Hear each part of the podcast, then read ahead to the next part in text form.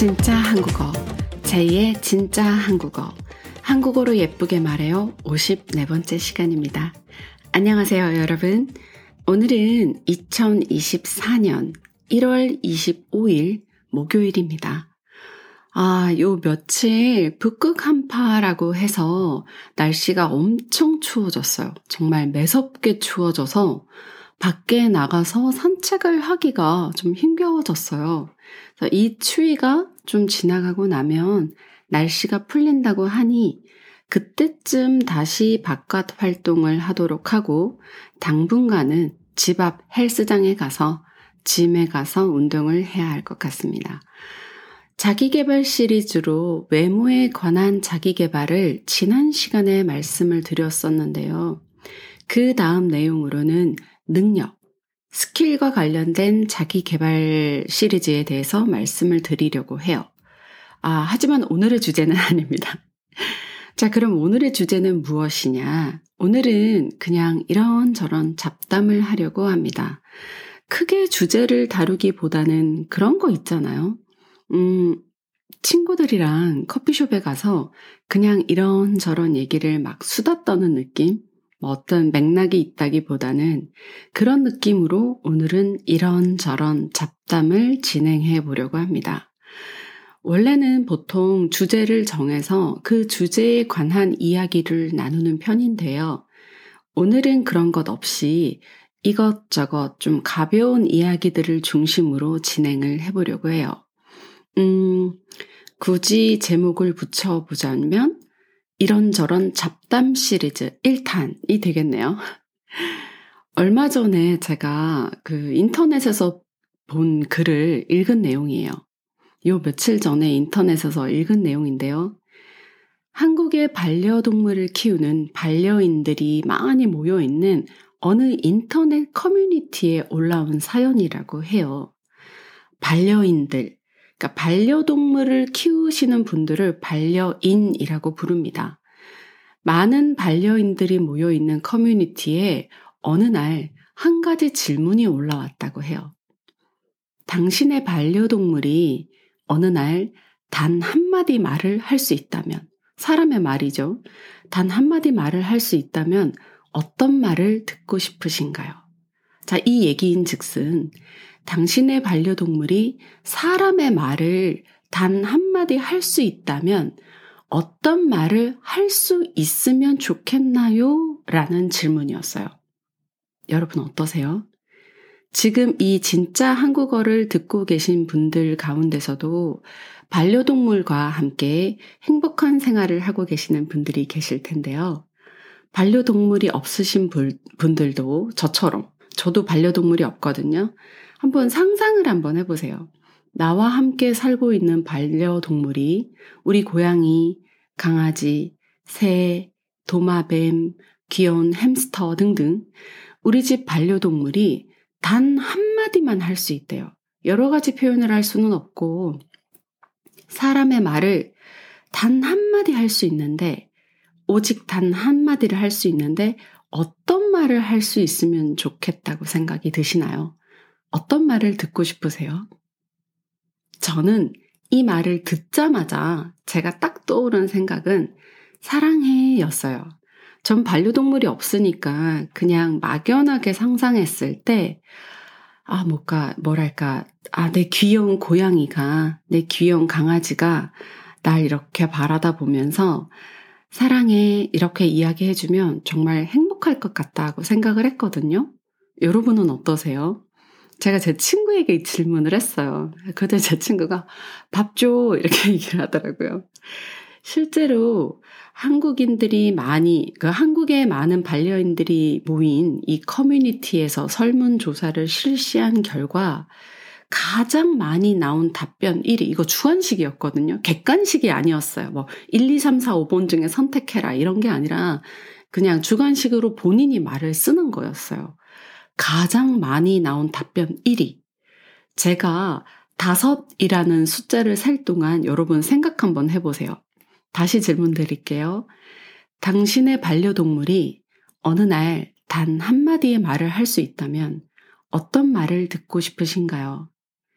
나의 반려동물이 사람의 말을 단 한마디 할 수 있다면 어떤 말을 할 수 있으면 좋겠나요? 5, 4, 3, 2, 1. 땡! 자, 시간이 되었습니다. 여러분의 답변은 무엇인가요? 대한민국 반려인들이 자신의 반려동물에게 가장 듣고 싶은 말 1위. 나 아파 였습니다. 깜짝 놀랐어요. 사랑해, 기분 좋아, 행복해 이런 말이 아니라 나 아파, 아파, 아파요가 가장 듣고 싶은 말 1위였다고 해요. 아, 뭐랄까. 지금 표현이 조금 그런데 듣고 싶은 말 1위라기 보다는 들을 수 있다면 하고 바라는 말 1위라는 생각이 드네요. 반려동물이 아플 때 그 아이가 아픈 걸 빨리 알아차리지 못한 자신들이 너무 원망스럽고 속상하고 답답했다는 반증이겠죠? 우리 집 고양이가, 내 강아지가, 우리 집 막내 햄스터가 아플 때, 나 아파 라고 단 한마디 해줬으면 좋겠대요. 너무 뭉클하지 않나요, 여러분? 전 깜짝 놀랐어요. 저는 아까도 말씀드렸지만, 당연히 사랑해, 기분 좋아, 놀자, 행복해, 뭐, 이런 말들의 표현일 줄 알았는데, 그런 표현들은 서로 곁에 있는 것만으로도 이미 알 수 있다는 거죠. 반려인들은. 자신의 반려동물과 반려인들은 서로 교감하면서 서로 사랑하고 서로 기분 좋고 행복해 한다는 건 이미 서로 너무 잘 알고 있는 거예요. 다만, 반려동물들이 아플 때, 이 아이들이 말을 못하니까 그냥 기분이 안 좋나? 오늘 컨디션이 별론가? 그러니까 특별한 증상이 나타나지 않으면, 강아지가 막 특별한 증상이 나타나지 않으면 먼저 알아챌 수가 없는 거죠, 사람이. 그래서 반려동물들이 아플 때 더 먼저 알아봐 주고 싶은 그런 마음에서 가장 듣고 싶은 말 1위를 한 것 같아요. 아, 반려동물이라는 단어의 뜻에 대해서 새삼 좀 이야기를 한번 해볼게요. 예전에는 애완동물이라는 표현이 있었어요. 여기서 애완이라는 표현이 요즘의 시대적 사고와 가치관에 맞지 않는다고 해서 현재는 반려동물이라는 표현을 씁니다. 그러니까 애완이라는 표현은 동물이나 물품 따위를 좋아하여서 가까이 두고 귀여워하거나 즐기는 것이라고 그 한국어 국어 사전에 표기가 되어 있어요. 그래서 여기서 귀여워하거나 즐기는 것이 문제가 되는 부분이라는 것이죠. 그래서 지금은 반려동물을 막연히 그냥 귀여움의 대상, 내가 귀여워하고 예뻐하는 대상이 아니라 가족의 일환으로 받아들이고 정말 가족의, 가족이라고 생각하시면서 함께 생활하시는 분들이 많으시기 때문에 애완이라는 단어는 너무 인간 중심적이고 인간이 동물을 소유한다라는 어떤 소유물의 개념처럼 느껴져서 요즘은 애완동물이라는 말을 잘 사용하지 않아요. 그래서 참 뭐랄까, 말이라는 것이, 언어라는 것이 시대에 따라서 정말 많이 변하기도 하는 것 같아요. 그래서 반려라는 말의 뜻을 국어 사전을 찾아보면 짝이 되는 동무라고 표기가 되어 있어요. 그래서 우리는 결혼을 할 때 결혼하는 대상을 인생의 반려자라는 표현을 하기도 합니다. 자, 다시금 반려동물의 이야기로 되돌아와서 저는 반려동물이 없어요. 제가 동물 털 알러지가 있어서 그래서 이제 알러지 반응이 나면 안 되니까 늘 다른 분들의 블로그나 유튜브 같은 데서 그분들의 귀여운 반려동물들을 보고 어, 만족하고 지내고 있어요. 주위에 보면 이제 알러지가 있으신 분들 가운데서도 알러지 약을 먹어가면서 약을 복용해 가면서 반려동물들을 키우시는 분들도 계시던데 그래서 저도 조금 고민이 되기는 해요 사실 근데 생명이잖아요 감정을 교감하고 나의 온전한 일상을 공유하는 그런 한 생명을 제가 온전히 책임져야 하는 부분에 있어서 아직 저는 조금 두려운 것 같아요. 그래서 아직은 랜선으로, 랜선 반려동물로 만족하고 있습니다. 여기서 랜선이 뭐냐고요? 랜선이란 말은 말 그대로 물리적인 케이블 선을 의미하는데요. 우리가 요즘은 블루투스나 와이파이 같은 것들을 이용 혹은 또 5G 같은 것들을 이용해서 인터넷을 즐기고 있지만 하지만 결국에는 물리적인 랜선이 있어야지만 이런 넓은 범위에 광역적인 네트워크가 형성이 되는 것이잖아요. 그래서 우리는 인터넷상에서의 친구를 랜선 친구, 인터넷상에서의 여행, 뭐 예를 들면 유튜브 같은 데서 보이는 여행 컨텐츠를 보는 것을 랜선 여행이라고 표현을 해요. 특히나 코로나 때 다들 바깥 활동을 할 수 없었잖아요. 그래서 각자 자기 집에서 줌이나 다른 어플리케이션을 사용을 해서 화면으로만 친구들을 만나고 했잖아요. 그때 각종 랜선 여행, 랜선 치맥, 랜선 모임, 랜선 회식 등등등 랜선에 관련된 말들이 많이 생겨나고 사용된 것 같아요. 반려인 분들이 느끼는 반려동물과의 교감, 이미 서로 언어는 달라도 비언어적 표현으로 충분히 서로를 믿고 신뢰하고 또 사랑하는 마음을 알기에 가장 듣고 싶은 말이 사랑해가 아니라 이건 이미 충분히 알고 있는 마음이니까 교감하고 있는 내용이기 때문에 나 아파가 가장 듣고 싶은 말이라는 것에 저는 진짜 굉장히 놀랐고 또 감동했어요. 어쩌면 우리 인간들은 같은 언어를 사용하고 같은 몸짓을 사용을 해도 때로는 연인들 사이에, 가족 사이에, 또 친구들 사이에서도 이 표현에 대한 이슈가 항상 있잖아요.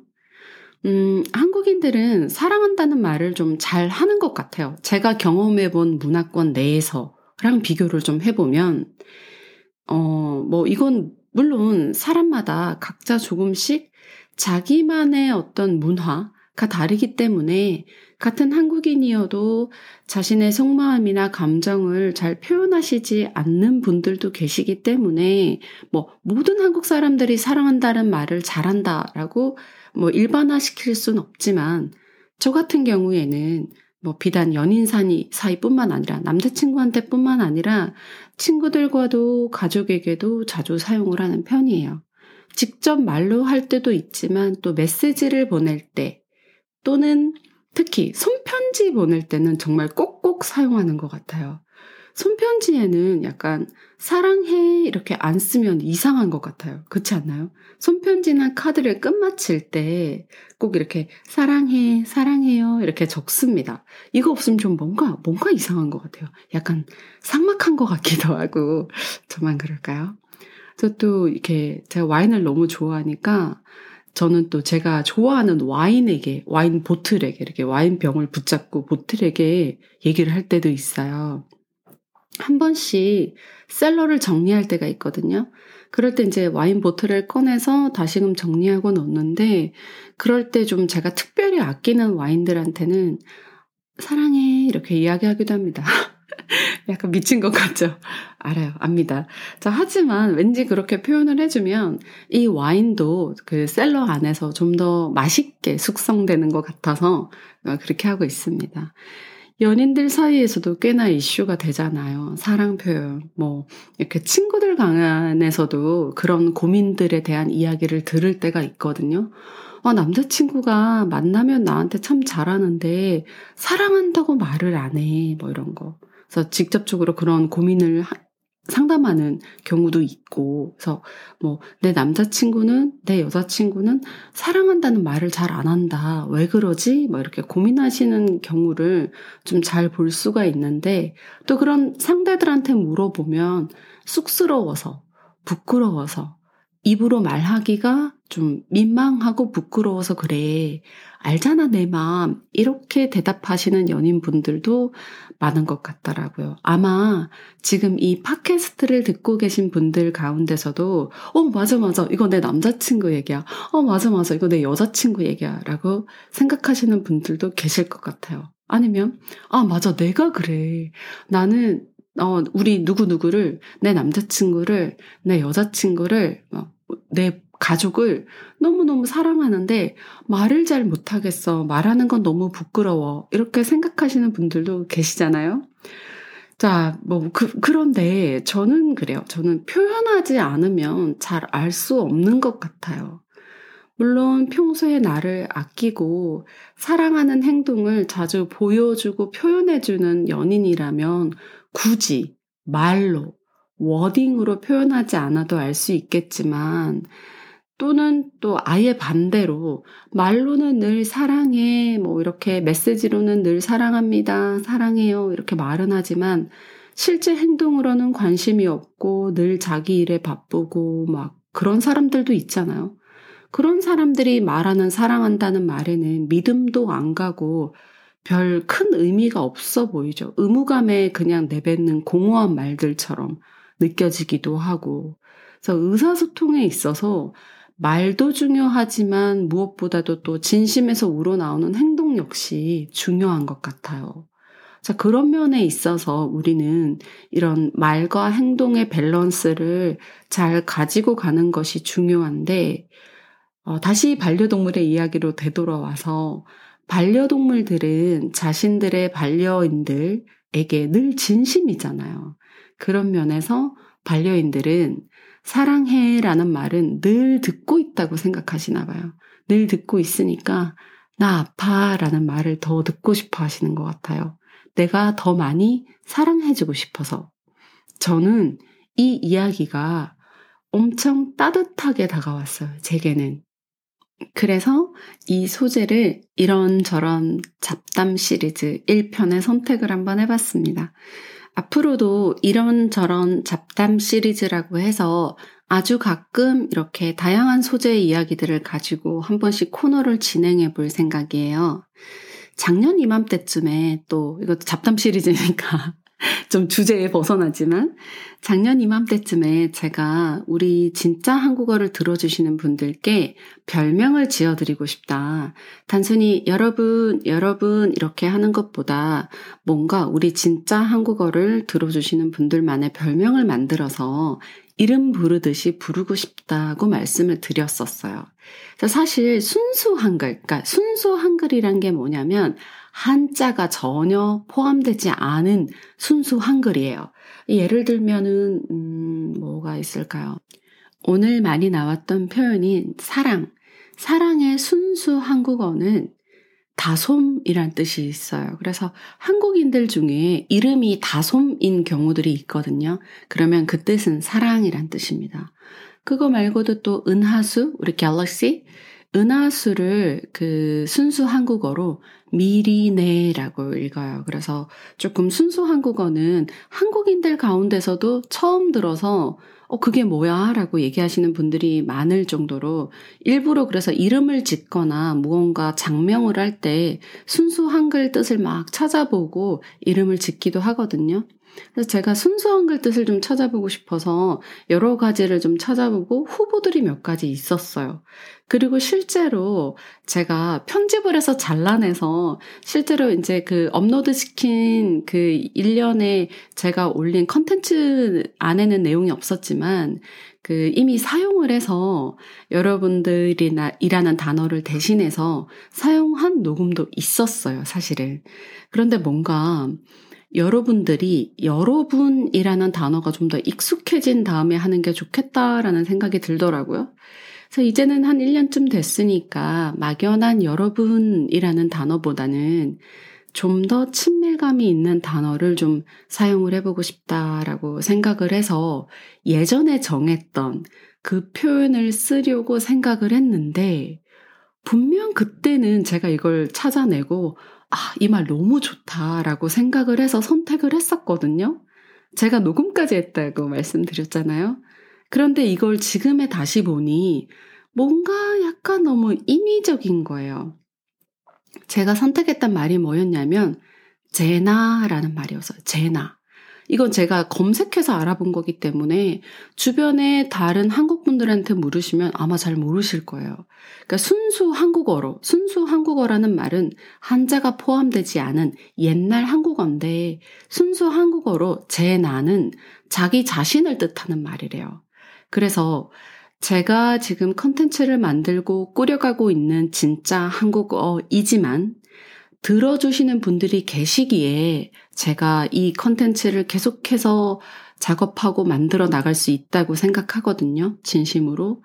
그래서 여러분을 또 다른 나 자신이라고 생각을 해서 제나님들이라고 부르려고 했어요. 그렇게 녹음을 한 적도 있고요. 그래서 안녕하세요, 제나님들 이렇게 뭔가 딱, 탁 이렇게 그때는 느낌이 왔어요. 아, 너무 사운드도 너무 예쁘다. 이름 너무 예쁘지 예쁘지 않나요, 여러분? 제나, 제이, 제나. 그래서 너무 좋았는데 지금 1년쯤 지나고 뭔가 안녕하세요 제나님들 하려고 하니까 뭔가 너무 인위적인 거예요. 뭔가 마치 유튜브에 뷰티 컨텐츠 하시는 분들이 막 하시는 것처럼 아 뭔가 느낌이 안 맞아요. 그래서 팟캐스트 특성상 여러분들 어떠실지 모르겠지만 뭔가 어딘가로 이동할 때 혹은 집안에서 집안일을 하거나 무언가 이제 조곤조곤 이야기하는 사운드를 틀어놓고 내가 할 일을 하면서 들으시는 분들도 많으실 것 같은데 그 뭐란가 뭐랄까 그런 거 있지 않아요 여러분들? 자주 듣다 보면 이 사람 목소리가 친근해져서 마치 내가 아는 사람 내 친구 같은 느낌 들지 않나요?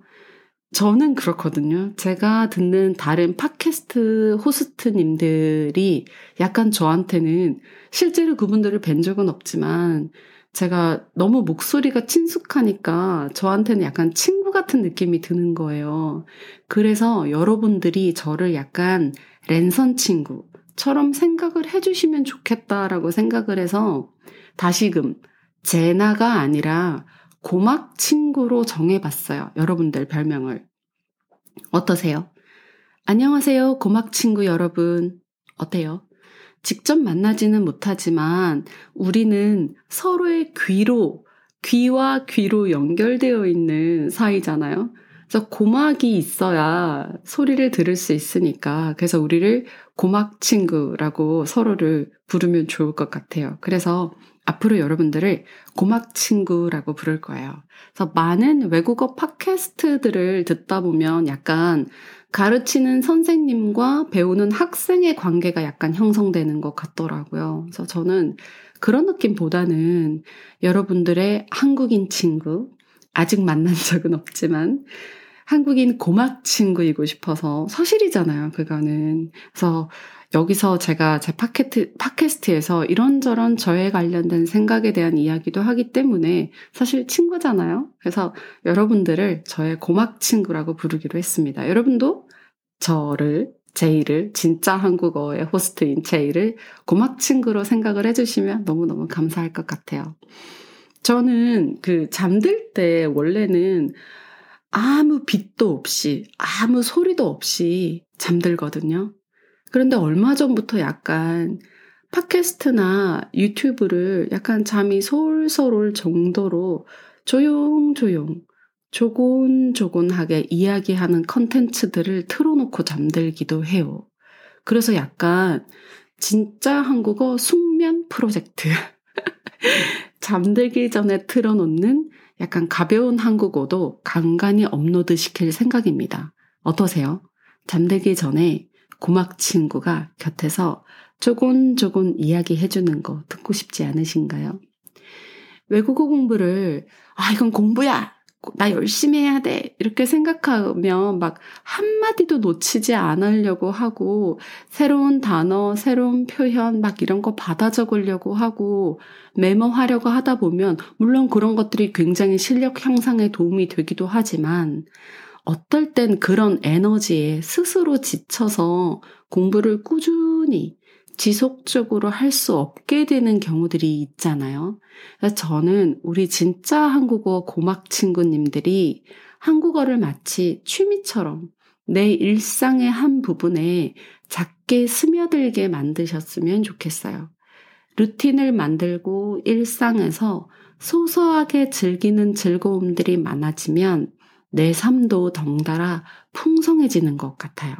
그래서 올해 2024년 올 한 해도 내 소중한 일상을 풍성하게 가꾸는 그런 한 해를 우리 함께 만들어가면 좋을 것 같아요. 오늘도 진짜 한국어 들어주셔서 정말 감사하고요. 오늘 하루도 정말 행복 가득가득한 하루 되세요.